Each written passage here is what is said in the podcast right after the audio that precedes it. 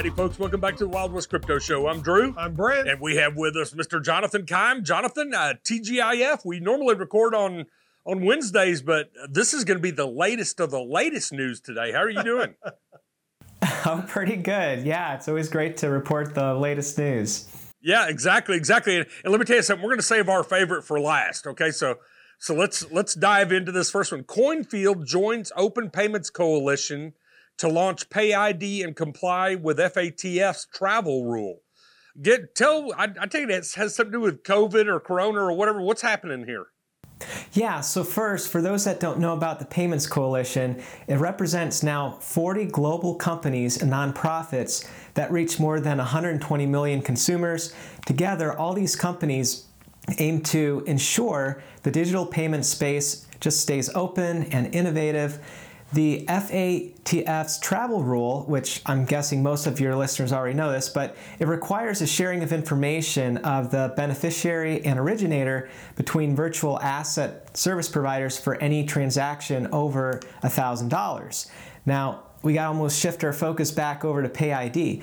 This will be known by consumers as a very simplified way of sending and receiving money globally across any payment network and any currency using just this one ID. And the best part, it's all open source, which will make digital currency more attractive for everyone.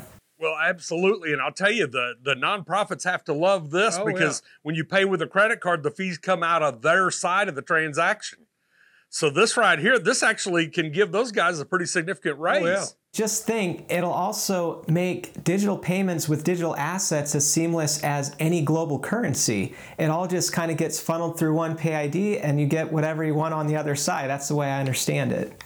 Yeah, yeah. and I mean this this is one of the benefits of cryptocurrency oh, yeah. is streamlining some things that that are way expensive and way overcomplicated and haven't had innovation because there hadn't been anybody with a financial interest to have some. So yeah, exactly. Let's go to our next one. Speaking of, uh, of nonprofits, Binance's charity pioneers COVID 19 relief with first ever fully transparent campaign. So think about it cryptocurrency coming to nonprofits. You can see where your money's going. Tell us about this, Jonathan.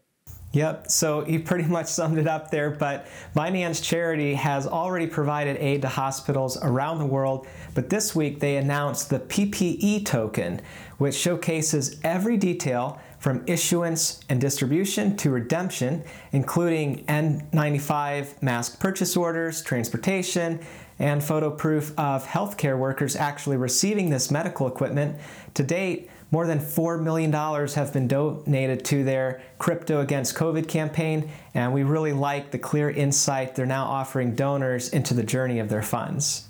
Yeah, that that's awesome. I, you know, it's obviously you know the, the reason the governments aren't adopting this is because you know the banks. But anyway, hey Jonathan, we had to save the best for last, and, and I'm trying to get every second we can out of this because our buddies uh, uh, uh, Joel and Travis over at the Bad Crypto Podcast teamed up with Wax which we went in and they did the garbage pail kids and we interviewed those guys and I know you're working with them. But they created a right here Blockchain Heroes is a collectible digital trading card set to feature 50 original superheroes on the Wax blockchain. And what I really like about it is at least a couple of the characters that they picked for this one are really good looking guys yeah. with cowboy hats. Yeah. Oh my goodness. So you made it, huh? well, uh, these digital trading cards yep. are inspired by blockchain investors, uh, innovators, supporters, and content creators like uh, our crypto cowboys. So I didn't know that. That's fantastic.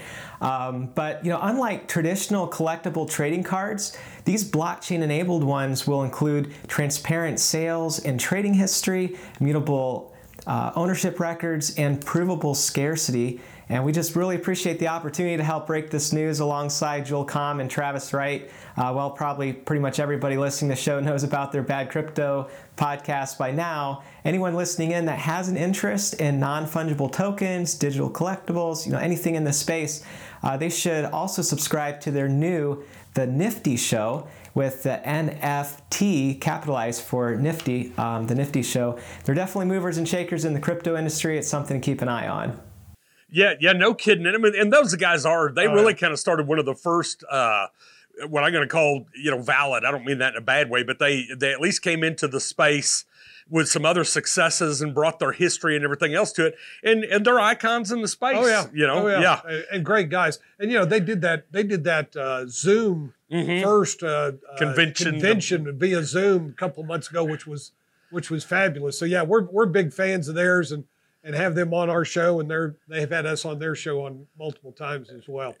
Now you know what, Jonathan, we got to get you on there as a superhero because you're you're there.